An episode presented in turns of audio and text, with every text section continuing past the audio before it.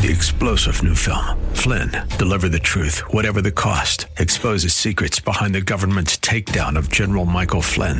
Flynn knew what the intel world had been up to. He ordered the first audit of the use of contractors. This set off alarm bells. He told the truth. He was the most dangerous person for Donald Trump to hire. They had to get rid of Flynn. Flynn, Deliver the Truth, Whatever the Cost. Available now. Watch it today. Go to salemnow.com. Salemnow.com. This podcast is brought to you by Dr. Kirk Elliott, PhD. In an uncertain economy, if you're looking for wealth management solutions and financial advice, go to kirkelliottphd.com and make an appointment today. Coming up, I'll talk about Judge Tanya Chutkan's gag order on Trump and also want to make the case that there is a film coming out next week that is ungagged that will speak in a sort of no holds barred manner about all this. Attorney John O'Connor joins me. He's an expert on law and the presidency. He's going to talk about the Trump classified documents case, the roots of the police state, and his role. He is featured in my new film. And I also want to contend that the graveyards of Israel might be the place where woke ideology goes to die. Hey, if you're watching on Rumble or listening on Apple, Google, or Spotify, please subscribe to my channel. This is the Dinesh D'Souza Show.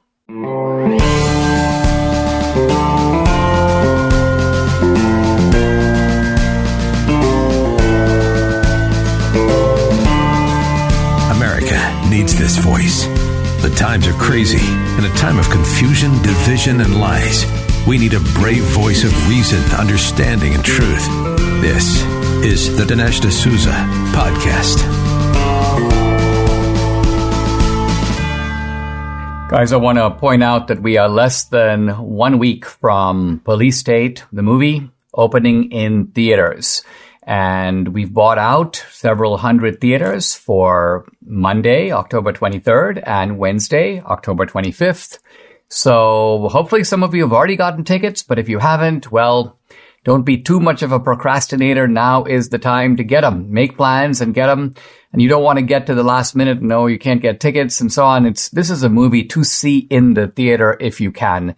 And it's really pretty simple. When you go to policestatefilm.net, Put in your zip code. It'll show you the theaters playing near you. Make plans, buy your tickets, and get ready to, for a real experience. I think you'll come out of this movie a little different than you went in. Even if you think you know about the police state, even if you listen to the podcast, bringing the police state home to you in the movie is what we do really well. And, um, it's going to be, it's going to be a transforming experience. Now, if you can't see it in the theater, as I've mentioned before, the virtual premiere Friday, October 27th. So mark your calendar. It's next Friday, a week from this coming Friday, and you can watch at home. It's going to be Forgiato Blow is going to uh, sing his uh, his theme song, Police State Survivor. We'll play the full movie. Live Q&A with Dan Bongino. So it's a really great program and all for the price of a movie ticket. PoliceStateFilm.net is where you go. Now, talking about the relevance of this movie, a uh, an important order comes down from the judge. This is Tanya Chutkan in D.C., the left wing judge who hates Trump. Uh, in fact, had said before this case, uh, "There's uh, the man who led this whole insurrection is roaming free." Making it very clear that she would love to incarcerate him. And now she has the opportunity, in a sense, to do just that. The case has fallen into her hands. So this is Trump's very bad luck. But uh, what we're dealing with now is a gag order. Now, the precise wording of it has not been promulgated yet, but it looks like what Judge Chutkan is going to say to Trump is, yeah, you can say that you're being unfairly treated. You can speak generically in that way, but you cannot speak uh, in in specificity about any of the actions of the prosecutor. That is that's Jack Smith, the special counsel, any of the members of his team or his attorneys. You cannot speak negatively about the judge, Tanya Chutkan, uh, or other court officials. So this is an attempt to shut Trump down, to in fact do put the zipper on him and prevent Trump from doing what he does best, which is essentially railing against and inveighing against and probably specifically denouncing a lot of particular things that are being done to him and will continue to be done to him. So they're like, let's get ahead of this. Let's put out the gag order. And Judge Chutkan says, listen, if you violate this gag order, I will have sanctions. So she doesn't say what the sanctions are, but she has a lot of power to impose those kinds of sanctions. Now, so what does this mean? It means that Judge Chutkan gets to denounce Trump. And by the way, she has media in the courtroom. In fact, she often plays to the media, feeding them one-liners. The media is like chuckling. It's like wink, wink with, between the media and Judge Chutkan. Meanwhile, they treat the Trump people as if they're sort of pariahs. It's like, we know what you guys are up to. So this is a a bit of a show trial that's shaping up in Washington, D.C. We're not seeing that, by the way, in Florida, completely different situation with Judge Aileen Cannon in the Florida case. Uh, of course, the Georgia case uh, hasn't really gotten underway. But, um, but Trump is going to be, at least to some degree, gagged. And what I want to say in response to all that is, guess what? Trump may be gagged, but I'm not. I am ungagged and our film is ungagged. It holds nothing back. It's no holds barred. It is a, an expose of the police state at a level. I mean, I'm talking these days to people. I talked to Eric Metaxas today for his show, uh, Liz Wheeler, um, yesterday. And Liz was saying, she's saying, your film like frightened me. And she said it frightened me because it is, it's not over the top. You're nowhere do you raise your voice or shouting. You're very measured, almost cautious, almost understated. And for that reason, the power of the film comes through completely. So if you want to see what the ungagged message looks like, uh, Police State is the place to go. And, um, and I'm hoping that Trump sees the film. I don't believe he has yet. I think when he does, he will be fired up about it because it puts out the message, not just about him, but all the police state thuggery that is happening all around the country. Israel is at war because of senseless, horrifying attacks from brutal terrorists targeting innocent civilians, including women and children. Now, you and I simply have to do something to help the victims of these attacks. That's why I'm partnering with the International Federation of Christians and Jews. This is how we can do our part to help. We need to do what we can to help children and families hit by the war in Israel. It's an urgent need and it's the right thing to do. Help Israel in its darkest hour. Phone your donation to, here's the number, 800-249-0606. Again, that's 800-249-0606. Your emergency gift will help the International Fellowship of Christians and Jews save lives and provide critical essentials needed right now. Again, the number to call, 800 249 0606. Guys, I'm really happy to welcome back to the podcast uh, a friend of ours, John O'Connor. He is a former federal prosecutor, a prominent attorney, an expert on matters of the presidency. He's also an author, and he is featured in my new film, Police State. Uh, in fact, the topic I talked to John about in the movie, and we're going to talk about it now, is the origins of the police state. How did this stuff even get started and how did it get to the point that we are at now? Uh, John, welcome to the podcast. Thanks for joining me. Um, I think you told me a moment ago that you are uh, you are in Utah playing basketball. Tell us about that. Well, that's right. I'm playing in an over 75 bracket tournament at the Huntsman World Games in uh, World Senior Games in Utah uh, very much done for charity, but nonetheless, we have people, males and females from all over the country playing in everything from ping pong to basketball to volleyball.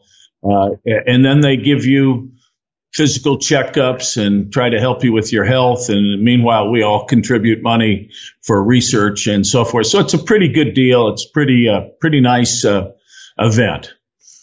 John, let's talk about the, the police state, something that appears to have been um, developed with surprising speed in the just the last few years. Not something that many Americans saw coming, at least not coming so quickly, and yet the roots of it go further back. If you had to identify the sort of starting point, is there a starting point for the police state? And if so, would you put it would you put it back to 9-11? Would you put it back to Waco and Ruby Ridge?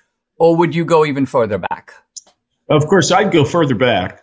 uh, you can't have a police state unless you have a propagandistic media for for one party, for a one party state. That's the whole idea of a police state. You need the propaganda organ. You need to control the messaging to the population. And it happened because of the very, very peculiar circumstances of Watergate.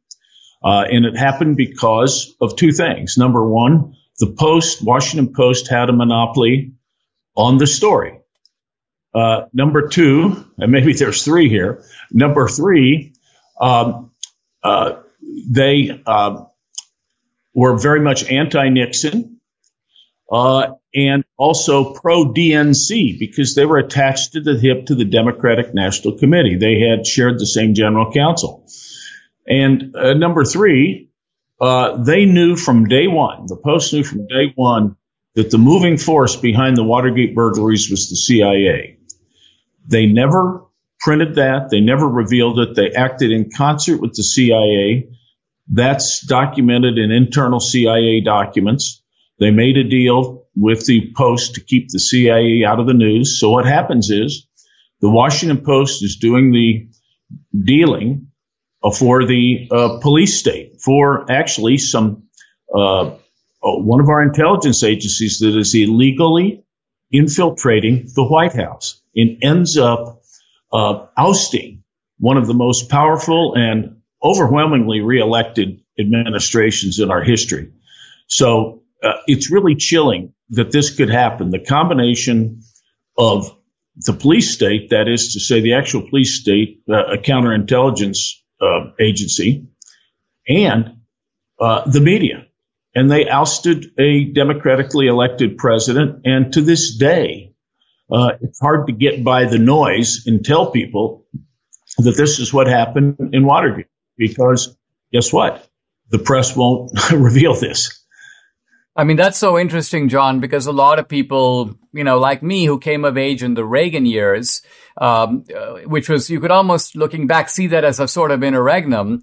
But what you're saying is that much of the problems that we see today, uh, a, a, media that is so relentlessly one-sided, but also willing to, pr- to print brazen lies and willing to suppress aspects of the truth even when they find out about it. The classic example, of course, being the, the suppression of the Hunter Biden laptop. But you saw this cooking even as early as the 1970s. Sure. Think about it. Uh, the lesson for young people that want to, that ended up going into journalism and journalism schools was you can get wealthy, uh, you can be famous, uh, you can change society, but you have to join a team. You cannot tell both sides of the story if you're going to be famous and impact society. When, when the young folks were, uh, surveyed as to why they were going into journalism post Watergate, it was to change the world. Well, if you're going to change the world, you can't print both sides. That kind of doesn't uh, doesn't do it. So in essence, the press became, in my view, because I'm a lawyer, it's like a lawyer who could go into court alone without opposition and tell a story with incomplete facts. And that's what Watergate incentivized. At the same time, it also gave cover to the 60s, there are a lot of people my age in the 60s who became, who are our professors today on campus and who right now are, uh, you know, in many cases, uh, uh, protecting Hamas and so forth in this, uh, in this thing and the Palestinian so, so-called colonization. So it had its roots back then, but mainly it was the media. And I think one of the lessons learned by, uh, the intelligence agencies was that if you go along with the uh, with the press, with the one party press, they will protect you. You can you can help them. They will protect you, and that's what's going on today. Now uh, it's reached full bloom today, but there were people back in my day that were between the ages of 20 and 30. They're now controlling society and the universities and certainly in the media. Let's take a pause. We'll be right back with John O'Connor. Mike Lindell has a passion to help you get the best sleep of your life. He didn't just stop with the My Pillow pillow. He also created the Giza Dream bed sheets. Debbie and I love these sheets. They look and feel great, which means an even better night's sleep, which is crucial for your overall health. Mike found the world's best cotton called Giza. It's ultra soft and breathable, but also extremely durable. And Mike's latest deal, sale of the year, for a limited time, you get 50% off the Giza Dream Sheets, marking prices down as low as $29.98 depending on the size. Go to mypillow.com, use promo code Dinesh. There you'll find not just this great offer, but amazing deals, good discounts on all the MyPillow products, the pillows, the robes, the mattress topper, the towel sets, and so much more.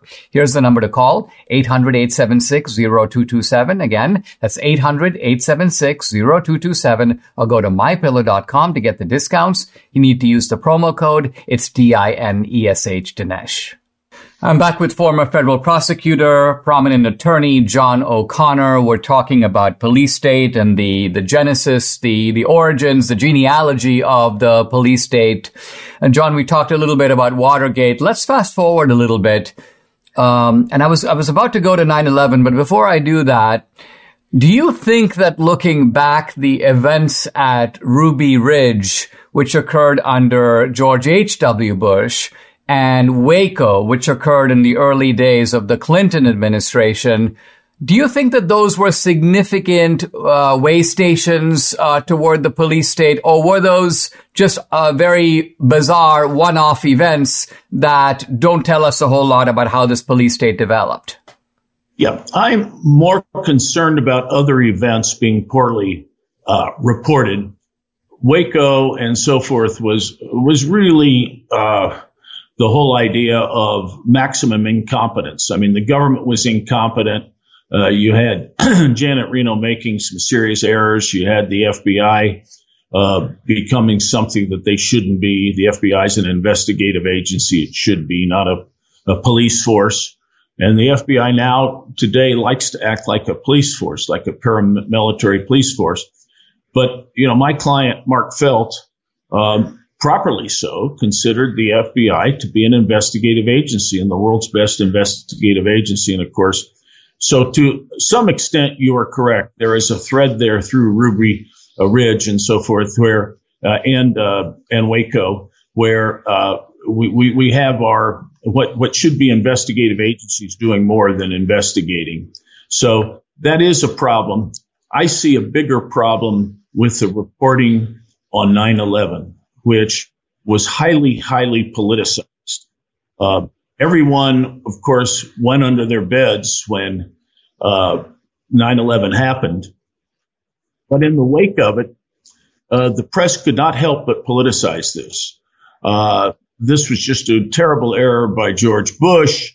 Uh, didn't need to go into uh, Iraq, so forth and so on. But the press hid many facts which would have made this a much closer call about going into Iraq. And in my view, a clear cut call, but it could be debated. But, but certainly Iraq was behind 9/11. The facts are pretty robust that it was um, Iraq looking for um, a, a, a, folks proxies to do this damage to the United States.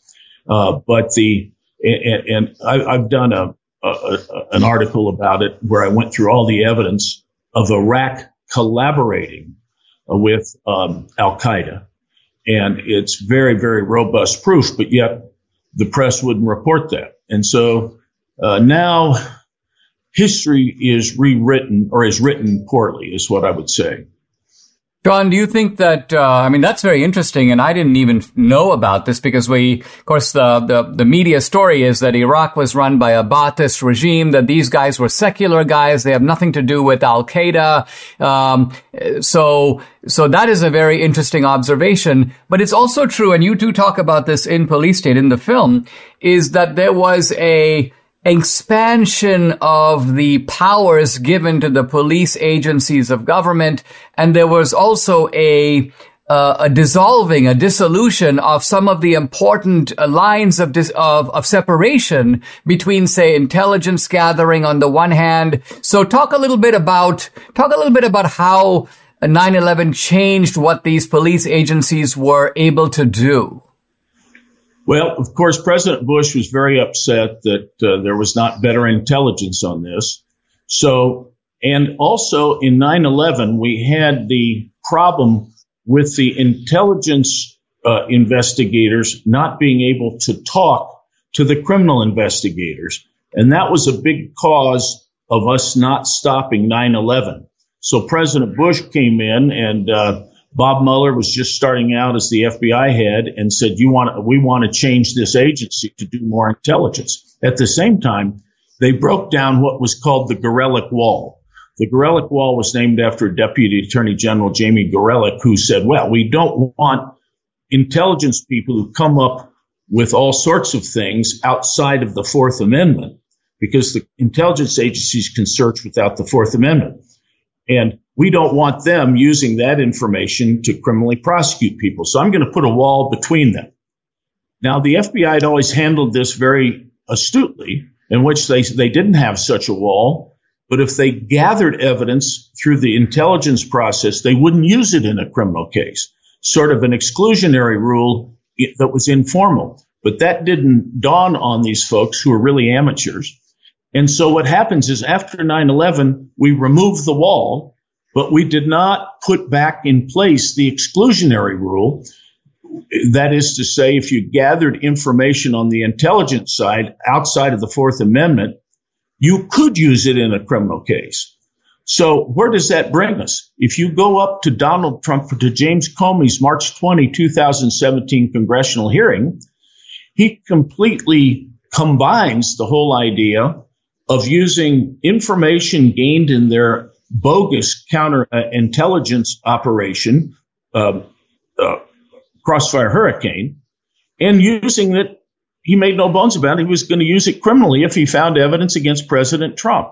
So now we have the beginnings of a police state where you can completely avoid the Fourth Amendment, the constitutional protections we all have, get information Sometimes, as we've seen in uh, the, uh, uh, the, the, the FISA applications, sometimes lying to the court to get it, um, and then you can use it to criminally prosecute people. So you talk about a police state, that's it right there.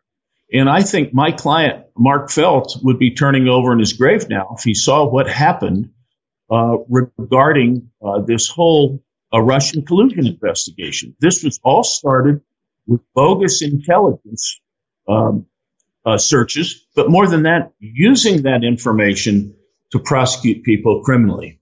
And so it, it was a way of getting uh, rid of the Trump administration, really, is what it was. We'll be right back with attorney John O'Connor. Last month, the G20 announced that it welcomed discussion of the effects of implementing central bank digital currencies in their countries. Now, these digital currencies could allow the government to track every purchase you make. They could allow federal officials to prohibit you from purchasing certain products or easily freeze or seize part or all of your money. In, in essence, they enabled the government to control your finances. Now, concerned Americans like me are diversifying our assets into physical gold with the help of Birch Gold Group. If you want a physical asset held in a tax sheltered retirement account, you should call Birch Gold. Debbie and I are customers. We buy our gold through Birch Gold. But find out for yourself. Text Dinesh to 989898. They'll send you a free information kit on gold.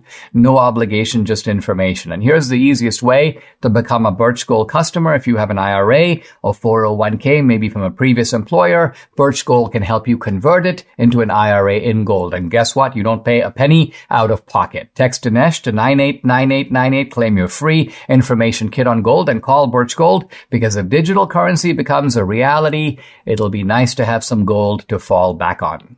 I'm back with attorney John O'Connor. He is featured in my new film, uh, Police State. And um, John, uh, you mentioned at the end of the last segment uh, Russia collusion and the way in which that was deployed against Trump it, does seem to me that that was um, an unprecedented mobilization by the police agencies against uh, a well against the election of Trump, I guess to begin with, and then once Trump is in office, amazingly, even though Trump is the the titular head of the uh, of the Justice Department and of the FBI, you have his own intelligence agencies continuing the crusade or the campaign, whatever you want to call it, against this man.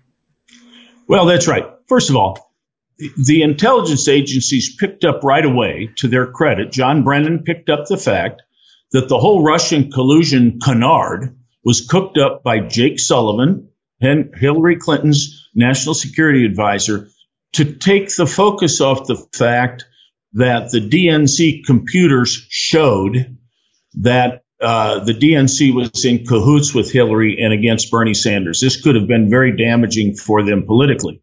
So what did they do? They tried to put the onus on, on the Russians for Russian hacking of the DNC computer. Well, that wasn't enough for them. They had to say it was in collusion with Trump. So that's what Jake Sullivan made up. It was a brilliant, if cynical, um, uh, attempt to do this. It was very successful. So John Brennan knew right away that this was happening. He had very good Russian intelligence. Uh, Russia knew this was happening because some of their agents were being used by Hillary and company uh, to, to put this thing forward.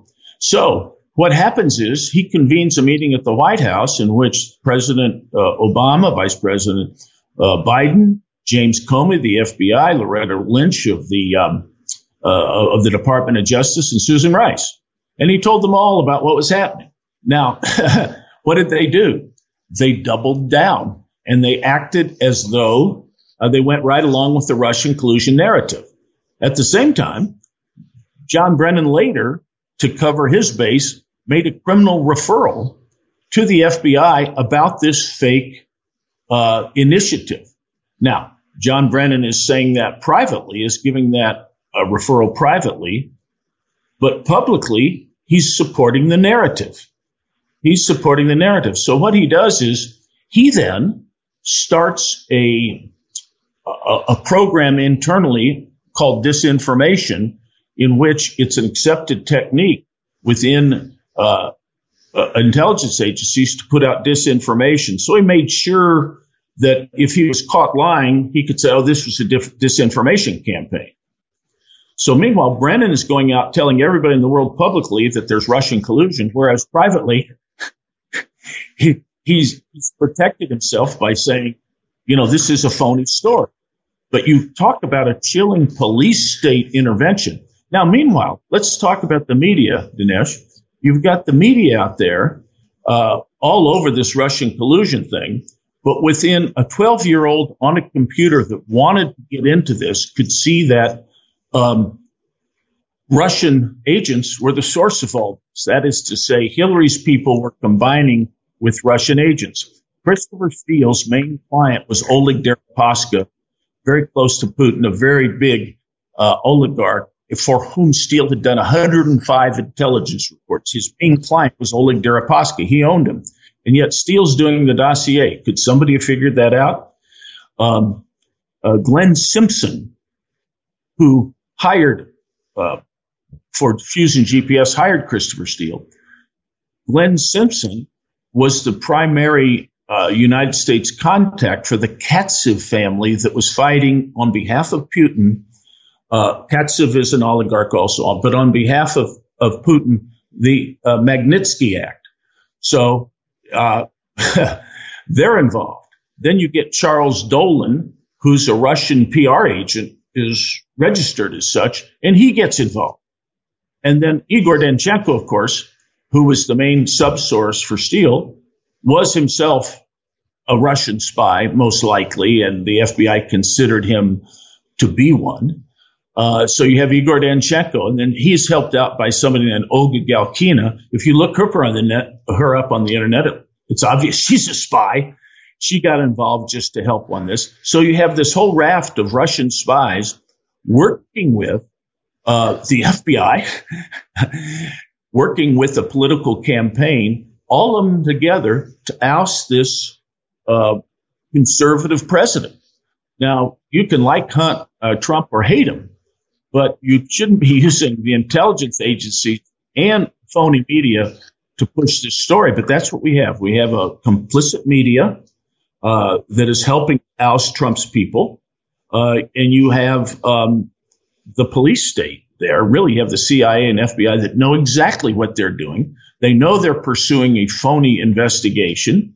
They're clever enough to do it so that, well, they might look bad if they're caught, but they're not going to get um, uh, prosecuted criminally. And that's exactly what happened when it came time to.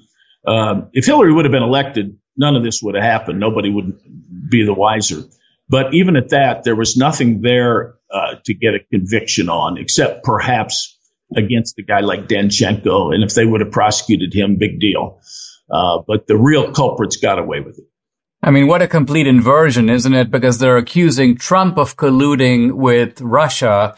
And here you have the very people making that accusation colluding with Russia to get Trump. I mean, it's unbelievable. We'll be right back with attorney John O'Connor.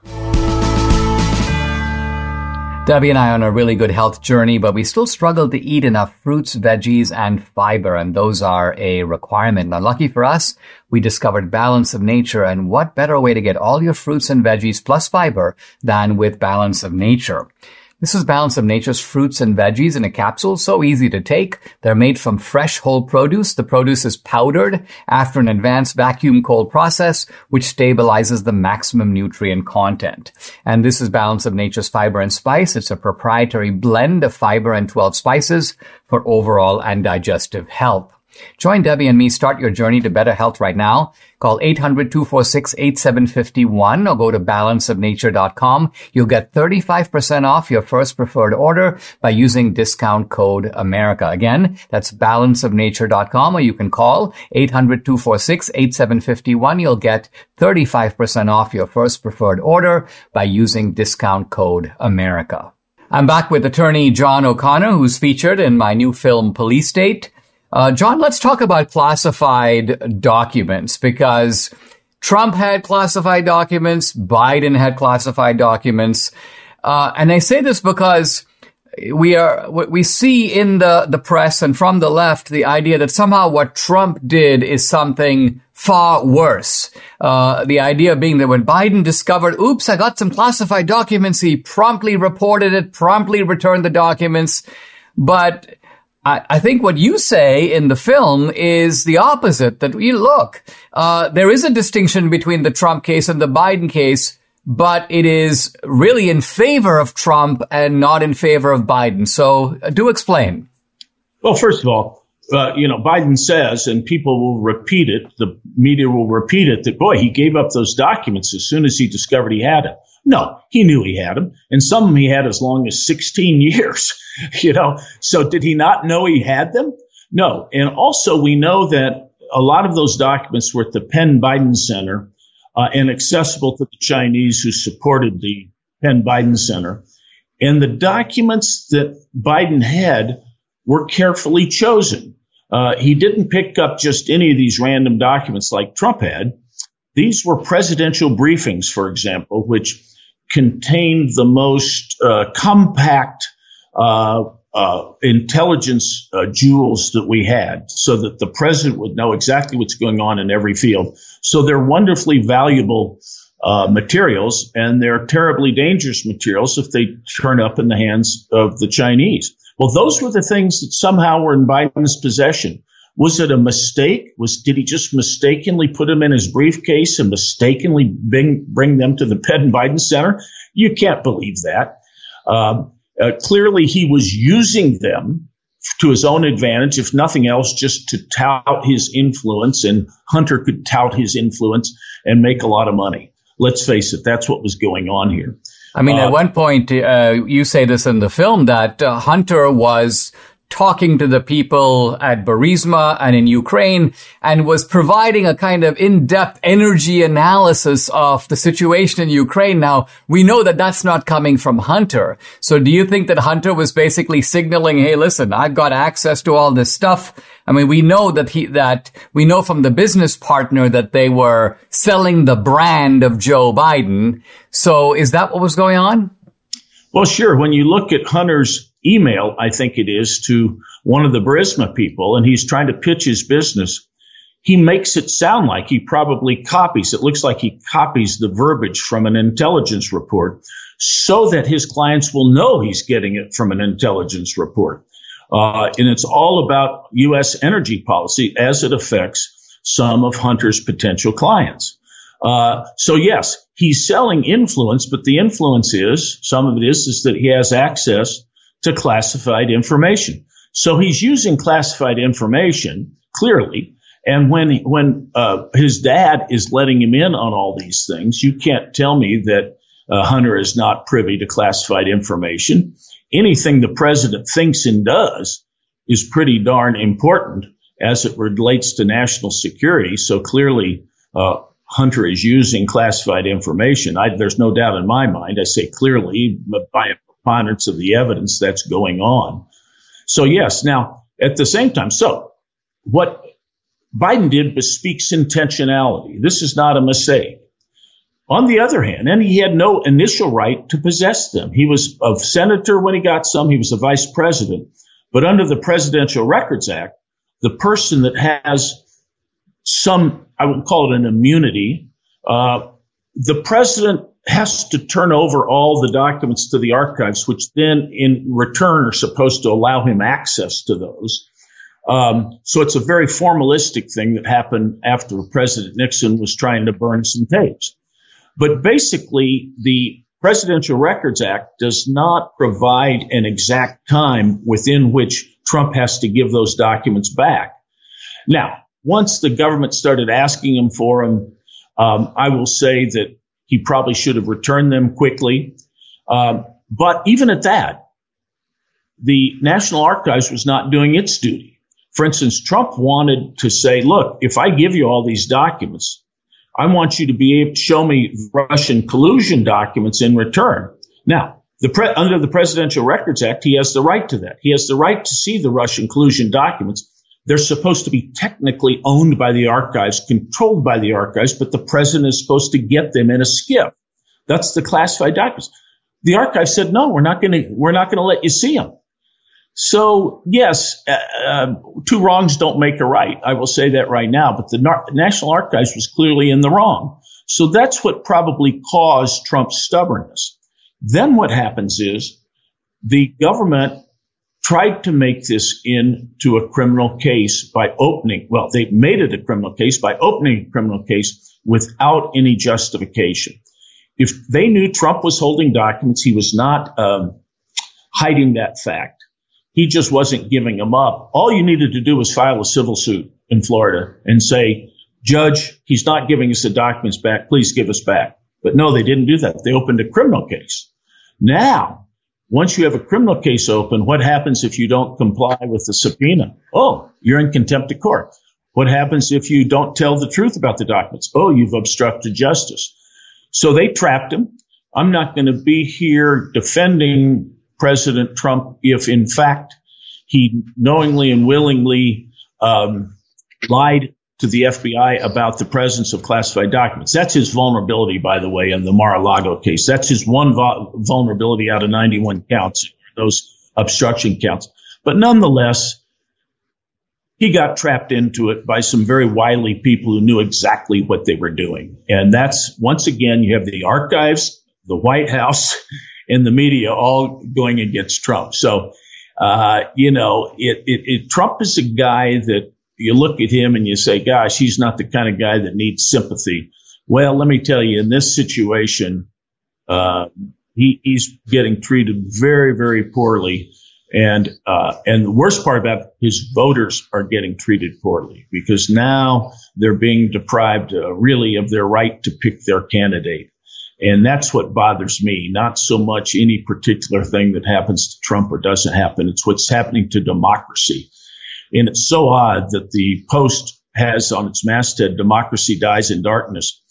Yet they don't publish two sides to this. They don't publish the, uh, the real underlying problems here. And that's what really bothers me. And it started in Watergate. It goes back, our conversation here started 50 with events 52 years ago. John, it was a real pleasure having you in the film. You um, make a great contribution, and you made a really good contribution here with a kind of a, a, detailed knowledge of these things that goes beyond what most people know. So, thanks for uh, spending the time. Really appreciate it. Uh, I know you haven't seen the film in the final version, but I hope that you I hope that you enjoy it. Great, good talking to you, Dinesh. Yeah. Debbie and I started taking Relief Factor a couple of years ago, and what a difference we've seen in our joints. Nothing short of amazing. I mean, where the proof of it, aches and pains are totally gone thanks to this 100% drug free solution called Relief Factor. How does it work? Relief Factor supports your body's fight against inflammation. That's the source of aches and pains. More than a million people have tried Relief Factor, and most of them, the vast majority, about 70%, have gone on to order more. Debbie's a true believer. She can now do exercises, push-ups, planks, and so on that for a long time she wasn't able to do. So Relief Factor has been a huge game changer for her, her aunt, other members of our family, Mike here in the studio, and for many other people. You too can benefit. Try it for yourself. Order the three week quick start for the discounted price of just $19.95. Go to relieffactor.com or call the number 800 for relief to find out more about this offer. The number again to call 800 for relief or go to relieffactor.com. Feel the difference. The issue of the Speaker of the House is coming to a head and there will be a vote the vote might actually be as early as today. I'm not sure by the time you listen to this podcast whether the vote will have taken place or not, but I'm going to give you the um, lay of the land uh, as of right now. So to pull back for a moment after the um, after Kevin McCarthy got the uh, eject button, and Steve Scalise was kind of the next choice the um, Scalise found that he didn't really have the votes he needed. There were enough holdouts that Scalise himself had to bow out of the process. And then we got Jim Jordan. Now the left is really going after Jim Jordan. Oh, he's an election denier. Oh, he's a obstructed justice. Oh, he was in league with the January 6 guys. Now, I think the power of Jim Jordan is that Jim Jordan is philosophically conservative but he's also a really nice guy. He's temperamentally genial. This is the, this is the, the Reagan formula. You're philosophically well grounded, but you're temperamentally easygoing and funny and willing to talk to everybody. So often Republican leaders over the past 30 years, well, since Reagan have been the opposite. Philosophically, they're all over the place. They're un- unsteady, but temperamentally, they're very fanatical. And that's the worst combination to have. So I think for these reasons, Jim Jordan has a lot of the qualities that are needed in holding the Republicans together. But that being said, it's important to know that there are some people, and there's a handful of people, but enough right now to deny Jim Jordan the House speakership. So one by one, he is sort of meeting with them and he's working with them. And a couple of them have already changed course. I mean, there were some holdouts who have been mollified and said, okay, I like Jordan. We've had a good conversation and we are now on board. Uh, and I hope that that process has been, and I'm assuming it has been uh, ongoing. So uh, Jordan needs basically a pretty unified Republican Party behind him. He can only afford to lose a handful of votes. Why? Because the Democrats are in a kind of unified phalanx against him. Uh, and the Democrats would love to disrupt this process. And in fact, they've even been putting out some feelers about the fact that Democrats might be willing to cooperate in picking a speaker. This would be Democrats allied with moderate Republicans against the MAGA Republicans. This would be actually catastrophic, terrible. Uh, one of the Democrats I saw yesterday was, uh, I mean, this is really out there, but floating the name of George W. Bush. Again, this is, this would be from the point of view of the Democrats, like the ideal choice. Well, not the ideal choice. They'd rather have their own guy, Hakeem Jeffries, but they're not going to get their own guy. In fact, no Republican is going to vote for the, the Democratic uh, leader to become the speaker. That would basically be throwing away the GOP House majority. So it's going to be a Republican. But if Jim Jordan can't get the votes, I think he actually will. I predict that he will get the votes. The number of holdouts now is pretty small. There's been a pretty good campaign being organized by some conservatives, uh, and that is to get people in the districts of these holdout Republicans to call in and say, hey, why aren't you supporting Jim Jordan? Now, one of the reasons that these guys are holding out is not even because of Jim Jordan. It's not that they buy what the left is saying about Jim Jordan. It's that they are, they are sort of, uh, excuse me, they are they're annoyed. They're smarting under what happened to Kevin McCarthy and maybe what also happened to Steve Scalise. So it's almost like these Republicans uh, establishment Republican types, not even necessarily RINOs. they're saying, listen, you know, we had a speaker, he did have the majority of the House, and then a handful of Republicans led by Matt Gaetz kind of pulled the rug out from under him, and down he goes. And then they did the same thing to Steve Scalise. So why should we now go along with the kind of MAGA candidate who is Jim Jordan? Well, the only problem with this analysis is that Jim Jordan supported McCarthy and Jim Jordan supported Scalise. So Jim Jordan, while I would agree, does have a kind of MAGA spirit about him, at the same time is perfectly capable of working with establishment Republicans, Republicans of all shapes and sizes, in order to get things done. So my hope is, and this is really a hope not even so much for Jordan the man, but it's a hope for the party, for the unity of the GOP. It's also a hope for the country because with this emerging police state, we need powerful institutions to block it, to start rolling it back. And, you know, we don't have to too many of those. We have the Supreme Court. Of course, at the state level, we have some Republican governors and attorneys general and secretaries of state, but we certainly need, while we have it, the GOP House. Will Israel be the place where woke ideology goes to die? I raised this question because it is the question raised in an interesting article that was sent to me by my friend uh, Jack Posobiec uh, Jack is at Human Events, and the article appears in Human Events, humanevents.com, written by a fellow named Bill Harel, Why Wokeness Faces Extinction After Israel. And there are a couple of points he makes that I want to highlight because they're quite interesting. He says that, look, on the campus now for years, we have been hearing about how you can't be hateful and you can't use all these, um, these hateful words uh, and hateful words, by the way, including saying things like a man is a man and a woman is a woman. That's supposed to be hateful.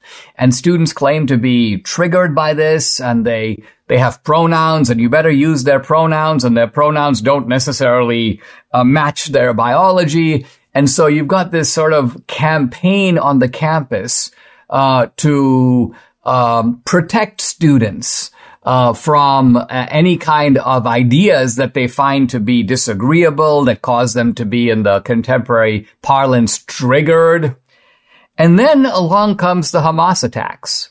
And some of the same students who have been whining about being triggered and not having a safe space, these are the people who are out there cheering for Hamas. Wow. And so Bill Harel is right on this, and he says that you now have actual violence. You have women being raped.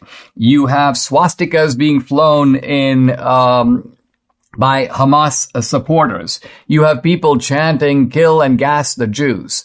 And amazingly, the same left that has been so concerned about creating this atmosphere of safety on campus is not willing to condemn all that. In fact, on the contrary, is on the other side of that, uh, willing to turn Israel into the, into the enemy, is in fact posting memes. Uh, and here Harel goes even off campus. He's talking about, for example, Black Lives Matter posting memes, but campuses have as well, of uh, Hamas terrorists coming in on hang gliders. And this is seen as extremely cool. Look at the audacity. Look at the sort of tactical genius of evading a border checkpoint by kind of gliding in from the sky. And so the ideology of decolonization, says Bill Harel, has legitimized a whole way of thinking in which minor things on campus cause you to freak out. And when major things happen, murder, rape, uh, massacres, you're like, well, that is a case where the oppressed are mounting legitimate resistance against a, a colonizer. Well, says Bill Harrell, the good news is that for the first time there is a pushback campaign. And he says that uh, Winston and Strawn, and I had seen this elsewhere, a prominent uh, law firm, which was um, which was going to hire one of these women who signed the Hamas letter uh, from one of these elite colleges. I think in this case it might have been uh, Harvard. And um, and then some conservatives compli- uh, compiled the let's call it the college terror list, which is these are all the students at prominent colleges who are endorsing Hamas. And so this law firm is like, well, here, one of these students was going to come work for us. Okay. Denied. Uh, we're not going to accept this student anymore. And so the fact that, and I think it was accuracy in media, one of these groups had a bus going around Harvard with the names of the, the college terrorists or the college terrorist sympathizers on the bus. And these people were freaking out and these groups were running to Harvard and taking their names off the letter. So basically these woke ideologues for the first time are paying a price for their wokeness. And the ADL, which has been itself a woke machine, uh, has come out strongly in favor of Israel and bashed a lot of this, um, a lot of this pro uh, Hamas propaganda. Uh, apparently, the NHL, the National Hockey League, uh, has said, you know, no flying any kind of Palestinian flags on the ice. I mean, they did this by saying no flying flags of any kind on the ice, but it's clearly aimed at stopping this kind of thing from happening. Um, a number of college presidents have now come out again facing pressure. Uh, I know that the Huntsman family, a very generous family, uh, wrote to the University of Pennsylvania and said, "Hey, listen, if you're supporting Hamas, if you're not going to speak out, because you speak out for all kinds of other reasons, George Floyd, oh, the college issues a passionate letter. Uh, so the colleges have, you know, colleges could stay out of politics and say, look, it's not our job, and that would be okay." But they get involved all the time. And so their refusal to get involved here and condemn the attacks on Israel becomes notable. In fact, it's, it's notable. The silence speaks volumes, you might say. And so prominent, um, uh, corporate figures, uh, in the case of Huntsman, um, a family that has given a lot of money to Penn but we've seen also some hedge fund guys who give a lot of money to Harvard and other places have basically said, that's it. Our checkbooks are drying up. You're not going to be hearing from us again. Don't approach us for money anymore. And so, says Bill Harrell, wokeness is now starting to squirm. The woke ideologues are realizing, A, that uh, there's a there's a giant difference between someone saying something you disagree with and people actually being murdered. And number two, if you find yourself on the wrong side of that, if you pretend like you can't see that difference, then it may be that certain jobs that you want, because at the end of the day, all these woke ideologues are opportunists. They all want great jobs. They want great, they don't, they're not willing to give up money and power in exchange for their virtue signaling. They want their virtually, virtue signaling to be allied with money and power. And so when money and power says, Hey, we've noticed that you're on the wrong side of this, they're like, okay, I withdraw my name. Subscribe to the Dinesh D'Souza podcast on Apple, Google, and Spotify, or watch on Rumble, YouTube, and SalemNow.com.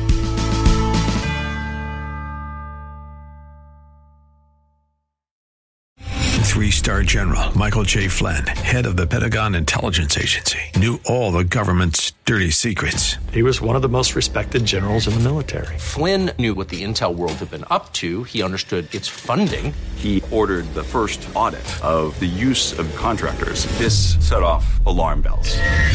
The explosive new documentary, Flynn, Deliver the Truth, Whatever the Cost, uncovers the facts behind this scandal. Flynn told the truth. He was the most dangerous person for Donald Trump to hire. I find out the worst enemy that I'm going to face in my life is right here in America. They took my assessment and they wanted me to change it. And I was like, I'm not changing it. They had to get rid of Flynn with in depth interviews, archival footage, and never before seen personal records of the man behind the headlines. I just felt like I was drowning. Flynn, deliver the truth, whatever the cost. Available now. Watch it today. Go to salemnow.com. Salemnow.com.